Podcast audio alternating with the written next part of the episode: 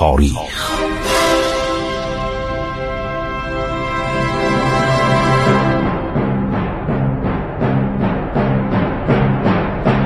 کاری از گروه جوان و اندیشه رادیو جوان.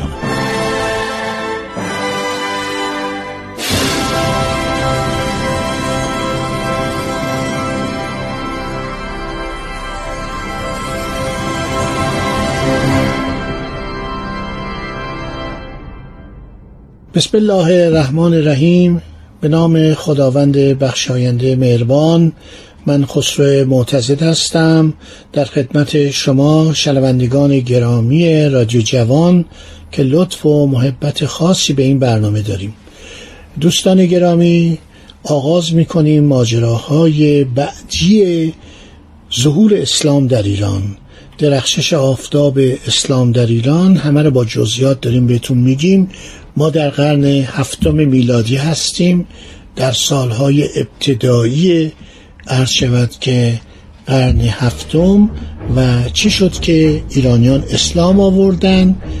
ادامه می‌دهم. آغاز برنامه رو در ادامه مطالب قبلی.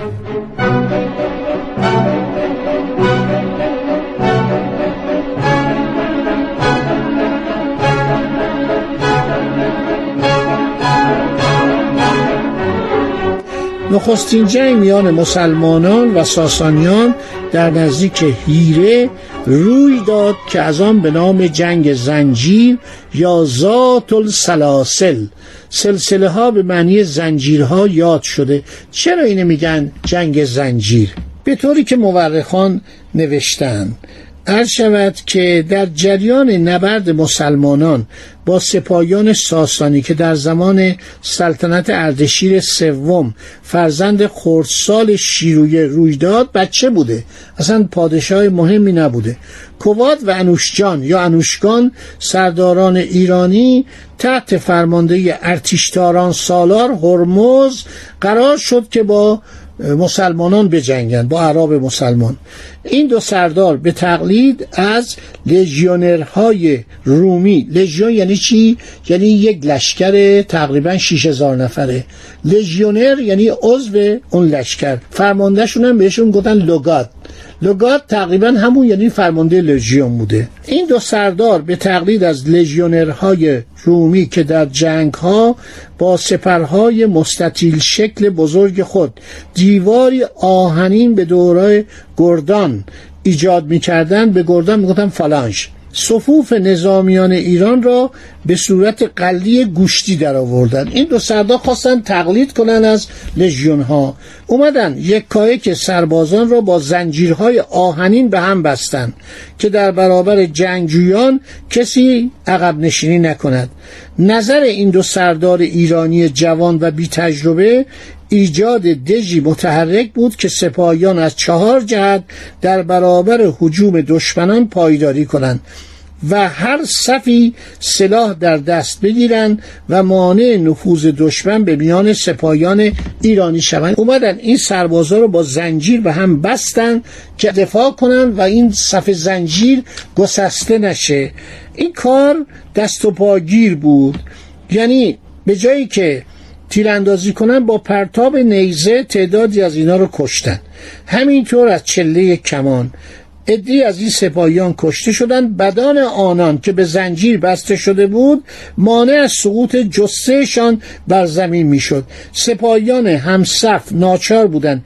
تن مجروح یا جنازه سرباز هم قطارچان را با خود به این سو و آن سو بکشانند و حمل این بدنها یا اجساد مانع آزادی عمل دیگر جنگجوها می‌شد. این کاری که اینا کردن ذات السلاسل یعنی جنگ زنجیرها کار خیلی غلطی بود. یعنی یه که حمله می‌کردن با تیر یا با زوبین با نیزه چند نفر که کشته می‌شدن اون اطرافیان هم دیگه نمی‌تونستن به راحتی شمشیر بزنن. مورخین اسلامی جنگ زنجیر را ذات السلاسل خواندند. این شیوه جنگی غلط که تقلید ناقص و غیر ضروری از فالانش ها یا مربع های محصول در سپرهای بلند سپاهیان رومی بود در چند جنگ دیگر تکرار شد. در این جنگ ارتش ساسانی شکست می‌خورد.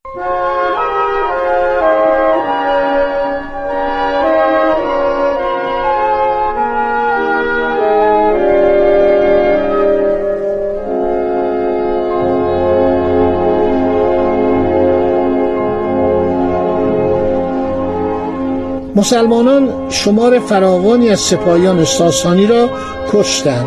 برای نخستین بار فیل هندی بزرگی که جزو فیلهای جنگی ارتش ساسانی بود و عرب را تارمار می‌کرد سالم به دست مسلمانان افتاد که آن را به مدینه فرستادند و اهالی شهر آن حیوان را با شگفتی تماشا کردند. سپاهیان خالد ابن ولید چند نقطه و دژ دیگر را گشودند. سپس در ناحیه مزار با فرمانده ایرانی معروفی که بهش گفتن کارن یا قارن روبرو شدند.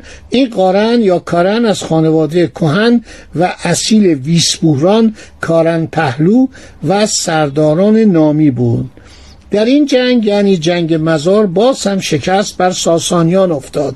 سه هزار تن به اتفاق کارن و کواد و انوشکان سرداران خود کشته عدهای نیز در هنگام فرار و عبور از رودخانه غرق شدن این جنگ های ذات السلاسل که از یک مغز تقریبا جوان و ناپخته دو سردار خارج شده بود و چه ارتش ساسانی را از بین برد و جالبتر این که این اردشیر سوم پادشاه کوچولو نمی‌تونست مملکت رو اداره کنه. در همین زمانی که ارتشتاران شهروراز در راه بود و قصر تصرف پایتخت رو داشت. ملاحظه فرمودید؟ یعنی یک طرف ارتش هند حمله کرده به بنادر خلیج فارس. یه طرف ارتش امپراتوری چین متوجه ایران شده بود. دیده بود اوضاع ایران به هم خورده. و هندیان که می‌خواستن خلیج فارس رو به تصرف در بیارن. مملکت هم دست یه پادشاه ده ساله است یه بچه است ده سال نه سال و بعدم فرمانده کل قوای ایران که از روم برگشته در حال برگشت از جاده قسطنطنیه از حوالی قسطنطنیه تمام آسیای صغیر رو به اصطلاح دنبال گذاشته و داره میاد. اینم می‌خواد شهر پایتخت رو بگیره.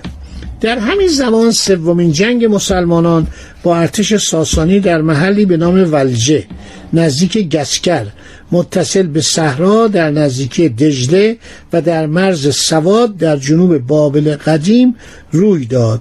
شخصی به نام اندرزگر. اندرزگر فکر می‌کنم از سوی اردشیر سوم همین بچه ده ساله که ایشون بیاد و بجنگه. و بهمن جادویه رو گفتم بیاد. بهمن جادویه یک سردار مشهور ایرانی بود بسیار سال خورده. حالا دیگه این سالها فکر کنید 24 سال در جنگ های دولت ایران با دولت روم شرکت کرده بود. بهش گفتن بهمن دراز ابرو.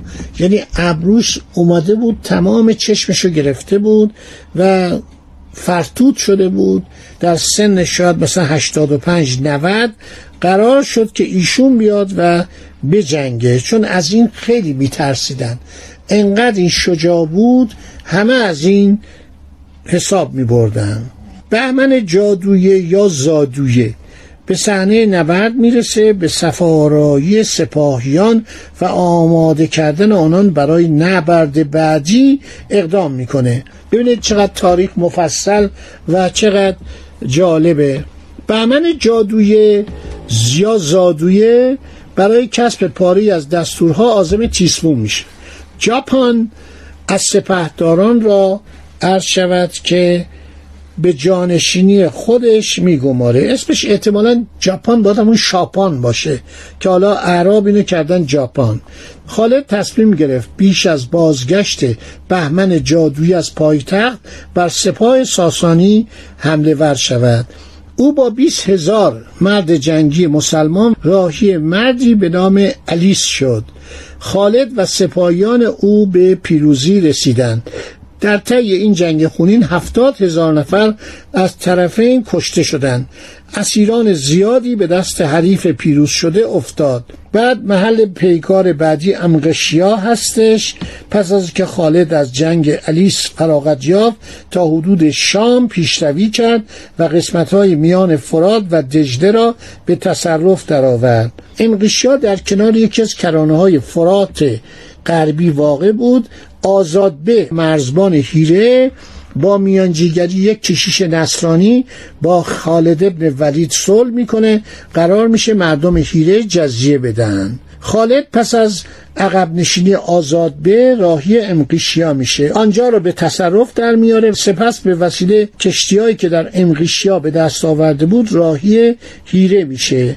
سپاهیان او برای نخستین بار از کشتی های رودپیما در فرات استفاده کردند و به سرعت خود را به اطراف هیره رساندند. خالد نظرش رو عوض می‌کنه و می‌خواد این شهر رو بگیره. آزاد به مرزبان هیره سپاهیان پرشماری گردآوری می‌کنه که در خارج شهر هیره سفارایی می‌کنه این جنگش خیلی مفصله و آزادبه که می‌خواسته مقاومت کنه بهش خبر می‌رسه که اردشیر سوم شاهنشاه خردسال کشته شده و باز فرمان روای ایران عوض شده. حالا آقای از شود که شهروراز اون سردار شجاعی که 24 سال با روم جنگیده بود حالا مریض و بیمار و هم از نظر روانی هم از نظر جسمی ایشون شده شاهنشاه ایران. آزاد به فرار می‌کنه. ببینید اوضاع از داخل خرابه. یعنی در داخل کشور همه چی به هم خورده و هیچ کس قادر نیست که وظایف خودشو انجام بده. خب دوستان عزیز شنیدید باز هم ماجراهای عبور از تاریخ با جزیات کامل. باقی ماجراهای تاریخ ایران از پایان ساسانیان به بعد رو به عرضتون خواهم رسون در اینجا از زحمات و همکاری های دوستان عزیز در رادیو جوان سپاسگزاری می کنم